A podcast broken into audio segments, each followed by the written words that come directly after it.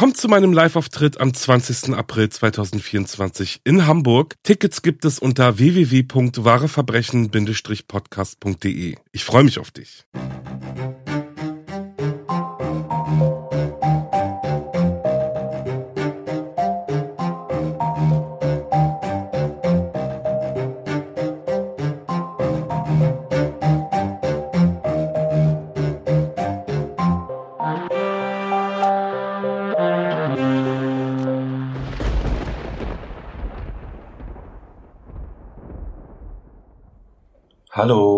Herzlich willkommen zurück bei Wahre Verbrechen. Das ist mein Podcast und ich bin Alex. Ihr Lieben, mittlerweile Folge 5. Ich freue mich riesig, wie immer. Und äh, ich möchte mich natürlich für eure tolle Unterstützung in Form von Abos, E-Mails, Posts, was auch immer bedanken. Ich bin äh, immer noch ganz wild darauf, eure E-Mails zu lesen und natürlich euch zu antworten so wie es die Zeit zulässt. Ähm, vor allem aber versuche ich, eure Anregungen und Verbesserungsvorschläge anzunehmen und umzusetzen. Daher möchte ich äh, jetzt einfach mal probieren, euch diesen Podcast mit etwas mehr, sagen wir mal so, ja, Leichtigkeit zu präsentieren. Denn äh, also tatsächlich ist es ja so, dass ich die Fälle, die ich euch vorstelle, äh, transkribiere, also ich schreibe sie auf, verfasse sie, um sie dann eben ja in einer flüssigeren Form vorstellen zu können. Weil äh, ja, so allein im Wohnzimmer sitzen, vor sich hinreden, fällt mir auf jeden Fall schwer. Ich weiß nicht, manche können das ja. Ich habe da, ja, ich muss mich da erstmal so immer so ein bisschen reinreden.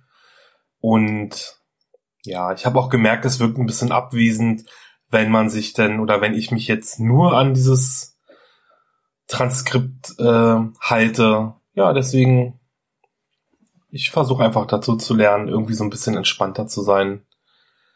Die Sache macht mir nämlich riesig Spaß und äh, ja, irgendwie zu sehen, dass äh, euch ja meine Folgen auch gefallen. Ja, das spornt an. Ähm, so, genug von dem Blabla. Ich würde mal sagen, rein ins Geschehen. Denn heute habe ich euch ein hm, etwas anderen Fall mitgebracht. Und zwar geht es um einen jungen Mann, der seinen Vermieter mit mehreren Messerstichen umbringt. Klingt jetzt erstmal ein bisschen nach einem normalen Mord, aber ja, kommen wir mal zum Besonderen. Der junge Mörder plädiert anschließend nämlich vor Gericht auf unschuldig, weil er während der Tat von einem Dämon besessen war. Halt jetzt, äh, bevor ihr abschaltet, äh, weil sich das Ganze hier in eine paranormale Richtung entwickelt. Äh, bleibt auf jeden Fall dran. Ich tue mich äh, nämlich auch schwer mit paranormen, paranormalen Geschehnissen, so. Äh, wobei ich dennoch sagen muss, irgendwie faszinieren sie mich auch auf eine Art. Ähm, es gibt ja einige Erzählungen von Menschen, die Bekanntmachungen mit Geistern, Dämonen, Engeln und sonst was gemacht haben. Und ich denke mir dabei dann immer, ach ja, da wurde hm, zu viel hineininterpretiert und irgendwie kann ich dem halt einfach nicht so viel Glauben schenken. Aber dennoch habe ich enorm Respekt vor diesen Geschichten. Also, ihr merkt, ich bin irgendwie tatsächlich auch echt hin und her gerissen. So, ähm, weiter mit dem Fall. Nee, jetzt kommt erstmal, ach nee, jetzt kommt erstmal ein Special Fact, passend zum heutigen Verbrechen. Und äh, diesmal habe ich euch die Begriffserklärung Besessenheit mitgebracht.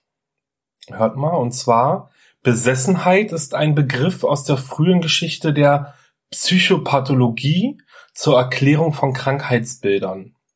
In der Dämonologie wurde angenommen, mehr oder weniger böse Wesen hielten sich in Person auf und bestimmten ihr Handeln. So war man zum Beispiel in der Antike der Ansicht, jede Krankheit werde durch einen eigenen Dämon hervorgerufen. Der einzige Weg zur Heilung von Besessenheit sei durch die Vertreibung des Dämons möglich, indem der Körper für ihn unbewohnbar gemacht werden müsse.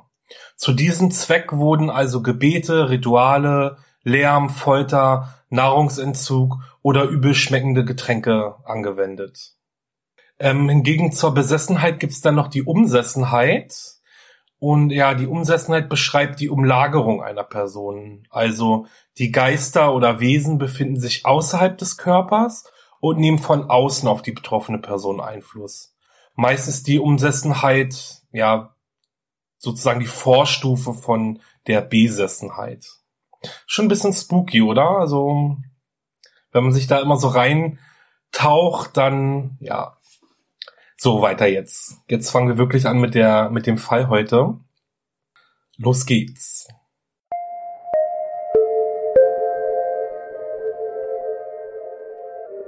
Am 16. Februar 1981 erstach der 19-jährige Arne Cheyenne Johnson seinen Vermieter Alan Bono mit mehreren Messerstichen.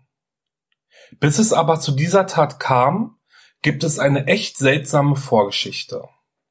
Denn im Jahr 1980 hatte der elfjährige David Gletzel eine unheimliche Erscheinung. David ist der Bruder von Arnes Verlobter Debbie und berichtete, einen Mann mit schwarzen Augen, einem schmalen Gesicht und Hufen gesehen zu haben. David wachte in dieser Zeit oft schreiend auf und bestand aber darauf, dass er nicht geträumt hatte. Er erzählte, der Mann würde ihnen immer wieder drohen, er solle sich vorsehen. Durch diese Träume veränderte sich David merklich in kürzester Zeit. Er wurde sehr still und nervös, hatte Angstattacken und wollte nicht ins Bett gehen. Verständlich. Davids Schwester Debbie war vollkommen überfordert und bat ihren Verlobten Arne, bei sich einzuziehen, um sie und die Familie zu unterstützen. Die Besserung blieb jedoch aus. David hatte immer schlimmere Albträume und eines Nachts entdeckten Debbie und Arne Kratzspuren auf Davids Körper. Außerdem hörten sie nachts plötzlich Kratz- und Klopfgeräusche auf dem Dachboden.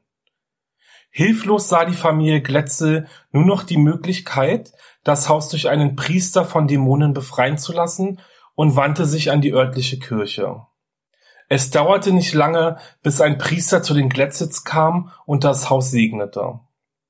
Doch auch diesmal wurden die Dämonenangriffe nur stärker und intensiver.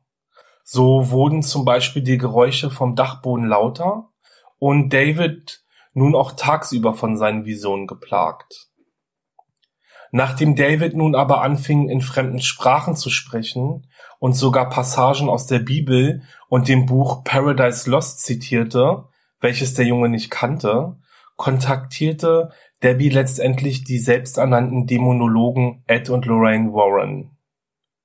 Ed und Lorraine Warren erlangten unter anderem landesweite Bekanntheit nachdem sie 1976 dabei halfen, ein Haus in Amityville von seinen Dämonen zu befreien. 1974 erschoss dort ein Familienvater sechs seiner Familienangehörigen und 1975 zogen die damaligen Bewohner aus dem Haus aus, nachdem sie von Poltergeistern terrorisiert wurden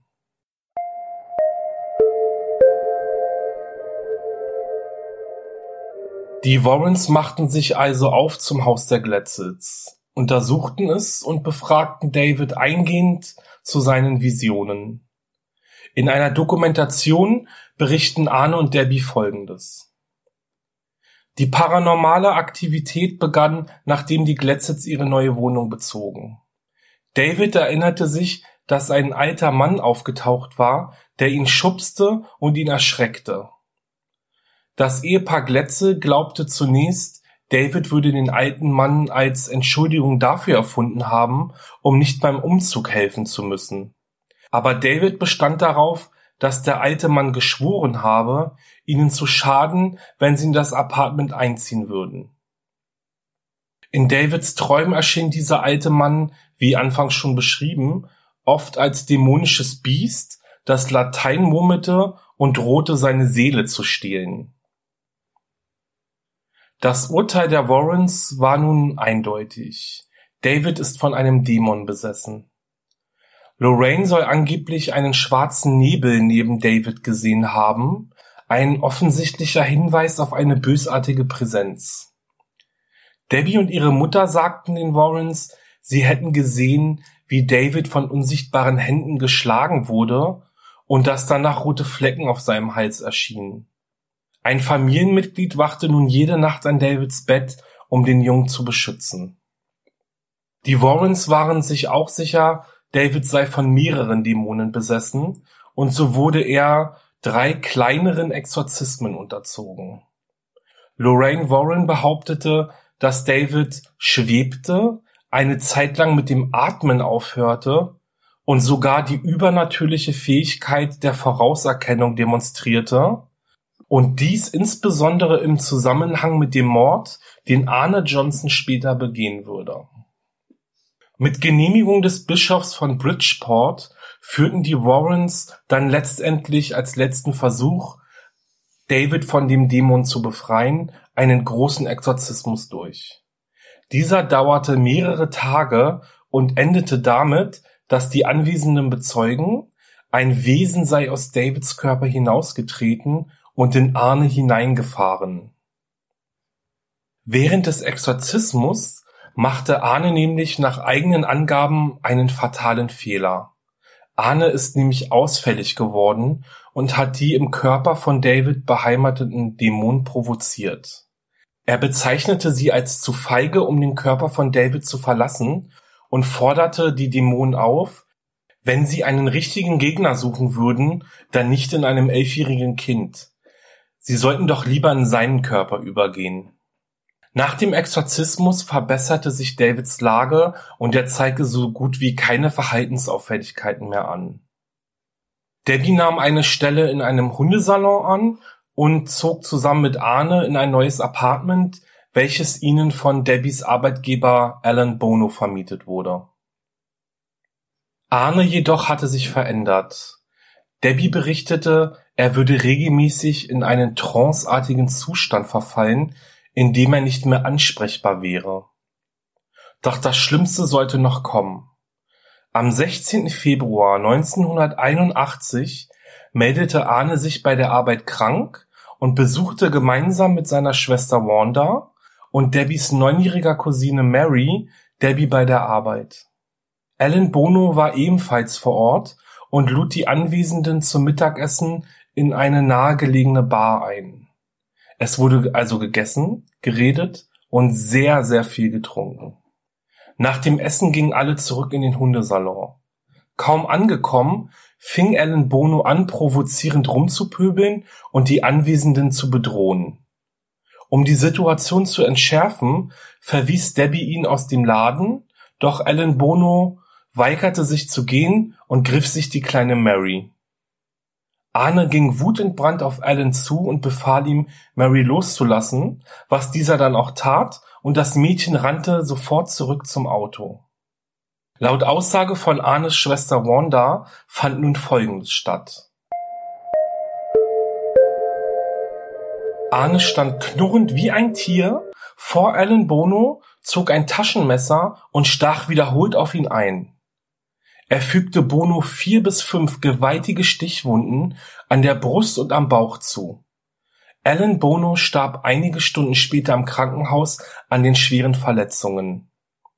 Arne Johnson wurde drei Kilometer vom Ort des Verbrechens entfernt von der Polizei gefunden und im Bridgeport Correctional Center gegen eine Kaution in Höhe von 125.000 US-Dollar festgehalten. Acht Monate später stand er dann vor Gericht. Der Mord an Alan Bono war übrigens der erste Mord in der Geschichte von Brookfield, Connecticut. Bevor ich jetzt zum Gerichtsverfahren komme, gehen wir aber noch einmal zurück zum Tag nach dem Mord. An dem Tag nach dem Mord informierte Lorraine Warren die Polizei in Brookfield darüber, dass Johnson während der Tat, die er beging, einen, von einem Dämon besessen war, der ihn zu dem Mord getrieben hat. In Windeseile gab es einen riesigen Medienrummel rund um den Fall, welcher von den Warrens ordentlich angeheizt wurde. So versprachen deren Agenten der Presse zum Beispiel diverse Vorträge, Bücher und sogar einen Film, welche die Geschehnisse näher beleuchten sollten. Arnes Anwalt war damals Martin Minella. Er erhielt Anrufe aus der ganzen Welt, um über seine Vorgehensweise im The Devil Made Me Do It Verfahren zu berichten. Minella reiste vor dem Prozess nach England, um sich mit Anwälten zu treffen, die in zwei ähnliche Fälle verwickelt waren, wobei keiner von diesen vor Gericht landete. Er plante außerdem Exorzismus-Spezialisten aus Europa einfliegen zu lassen, wobei er den Priestern damit drohte, die Priester, die den Exorzismus von David Gletze beaufsichtigten, vorzuladen, wenn diese nicht mit der Verteidigung kooperieren würden. Die Gerichtsverhandlung gegen Arne Cheyenne Johnson, die als der The Devil Made Me Do It Fall in die Kriminalgeschichte einging, fand am 28. Oktober 1981 vor dem Obersten Gericht von Connecticut in Danbury statt. Arnes Verteidigung plädierte auf Schuldunfähigkeit und verwies darauf hin, dass ihm im Streit dämonische Stimmen befohlen hätten, das Messer zu zücken und Alan Bono zu töten. Der Vorsitzende Richter Robert Callahan wies das Schuldunfähigkeitsgesuch jedoch umgehend zurück und argumentierte, dass die Besessenheit anhand mangelnder Beweise vor einem Gericht nicht bestehen könne und dass es irrelevant und unwissenschaftlich sei, verwandte Aussagen vor Gericht zuzulassen. Die anwesende Jury durfte also den Grund der dämonischen Besessenheit nicht als eine mögliche Erklärung für den Mord betrachten. Annes Verteidigung stieg ebenfalls um und plädierte anschließend auf Selbstverteidigung und Notwehr. Die Jury beriet 15 Stunden und über drei Tage lang, bevor sie Arne Johnson am 24. November 1981 wegen Totschlags verurteilte. Arne wurde zu 10 bis 20 Jahren Gefängnis verurteilt, verbüßte davon aber nur fünf. Und auch hier gibt es eine Premiere, denn dieser Fall ist der erste in der Kriminalgeschichte, in dem ein Dämon als Grund für Schuldunfähigkeit herangezogen wurde. Und was nach dem Urteil geschah? Das äh, verrate ich euch jetzt. Und zwar war der Fall natürlich wie gemacht dafür, um äh, Geld mit ihm zu verdienen. Unter dem Titel The Demon Murder Case erschien im TV ein Film und auch ein Kinofilm war geplant. Die Produktion wurde aber aufgrund interner Konflikte eingestellt. Also die Produktion schien auch verflucht zu sein. Im äh, Jahr 1983 veröffentlichte der Autor Gerald Brittle mit Unterstützung von Lorraine Warren ein Buch über den Vorfall, wobei Lorraine damals angegeben hatte, dass die Gewinne aus dem Buch mit der Familie geteilt werden. Quellen jedoch bestätigen, dass der Buchverlag lediglich 2000 Dollar an die Familie Glätze gezahlt hatte. Nach der Neuveröffentlichung des Buches durch iUniverse im Jahr 2006 verklagten David und sein Bruder Carl Junior Glätzel die Verfasser und den Buchverlag wegen Verletzung ihres Rechts auf Privatsphäre und Verleumdung. Carl ist der Meinung, dass das Buch behauptete, er habe kriminelle und missbräuchliche Handlungen gegen seine Familie und andere begangen. Da weiß ich jetzt leider nichts näher zu. Ich habe das Buch auch nicht gelesen, aber ähm, da werde ich auf jeden Fall nochmal nachrecherchieren und euch in einer anderen Folge nochmal Rückmeldung geben. Ähm, Karl sagte ebenfalls, dass die Besessenheit von David nur von Ed und Lorraine Warren erfunden worden war, um seine Familie und die psychische Erkrankung seines Bruders auszubeuten. Und dass das Buch ihn als Bösewicht darstelle, weil er nicht an die übernatürlichen Behauptungen glaubte. Er behauptete auch, dass die Warrens ihm erzählten, dass diese Geschichte die Familie zu Millionären machen und Arne aus dem Gefängnis holen würde. Karl Glatzel Jr. veröffentlichte später ebenfalls ein Buch unter dem Titel Allein durch das Tal berichtet er über seine Version der Ereignisse. Lorraine Warren hingegen verteidigt ihre Arbeit mit der Familie. Sie sagt, dass die sechs Priester, die an dem Exorzismus beteiligt waren, zu dem Zeitpunkt einverstanden waren, dass der Junge besessen war. Und dass die von ihr beschriebenen übernatürlichen Ereignisse real waren. Gerald Brittle sagt, er habe das Buch geschrieben, weil die Familie die Geschichte erzählen wollte. Er besitzt ein Video von über 100 Stunden seiner Interviews mit der Familie und dass sie das Buchmanuskript, bevor es gedruckt wurde, unterschrieben haben. Der Vater der Gletze-Brüder bestreitet dem Autor je mitgeteilt zu haben, dass sein Sohn besessen war. Arne und Debbie unterstützen den Bericht der Warrens über die dämonische Besessenheit von David und auch von Arne und haben erklärt, dass die Gletze-Brüder nur aus finanziellen Gründen das Buch und deren Autoren verklagt haben. Und das war's auch schon wieder mit dem Fall. Ähm, ich fand es total interessant, mal wieder an dieser Folge zu arbeiten, weil es, äh, ja, wie ich schon anfangs gesagt habe, einfach so mysteriös ist.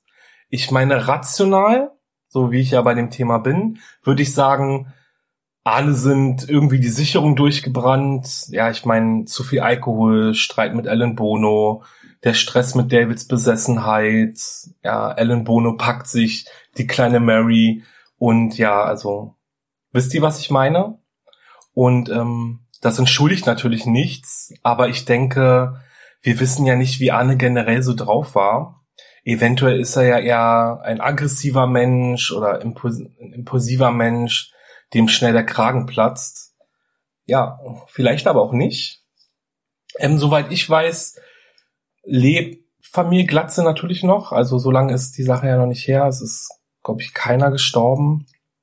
Ähm, ja, Arne ist ja mittlerweile wieder raus. Äh, während er im Gefängnis saß, hat er einen äh, Schulabschluss gemacht und ich glaube auch einige College-Seminare, ähm, an einigen College-Seminaren teilgenommen. Also hat sich ziemlich gut gebildet.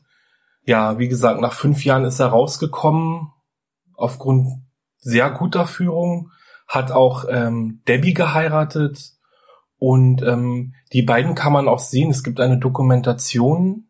Ich ähm, weiß gar nicht, ob ich jetzt sagen darf, wie die heißt und auf welchem Sender oder von welchem Sender die produziert wurde.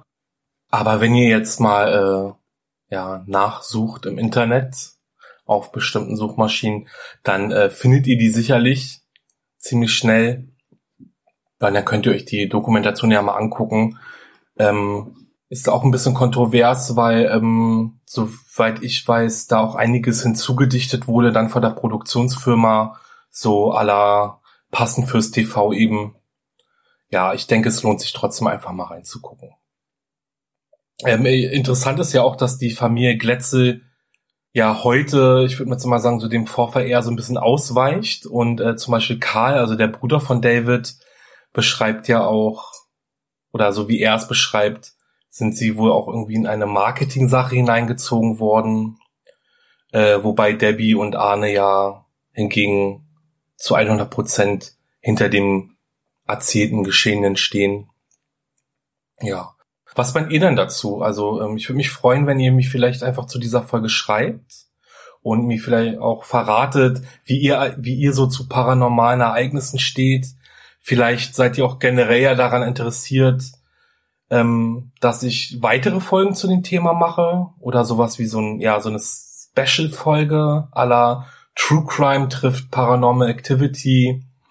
Ähm, hätte ich auf jeden Fall Lust zu, wenn ihr da auch Lust drauf habt. Ja, gebt mir Bescheid. Ich stelle dieses Mal auch wieder Fotos auf mein Instagram-Profil online, wahre Verbrechen. Ja, und so habt ihr dann auch direkt mein Bild von David, Arne und Co.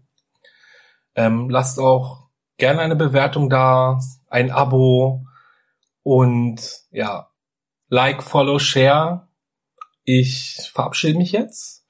Ich äh, hoffe, ihr kommt alle gut ins neue Jahr. Passt auf euch auf, knallt nicht zu dolle oder vielleicht doch zu dolle, aber auf jeden Fall sicher. Und ähm, wir hören uns dann im nächsten Jahr wieder. Ich freue mich und bis bald. Ciao.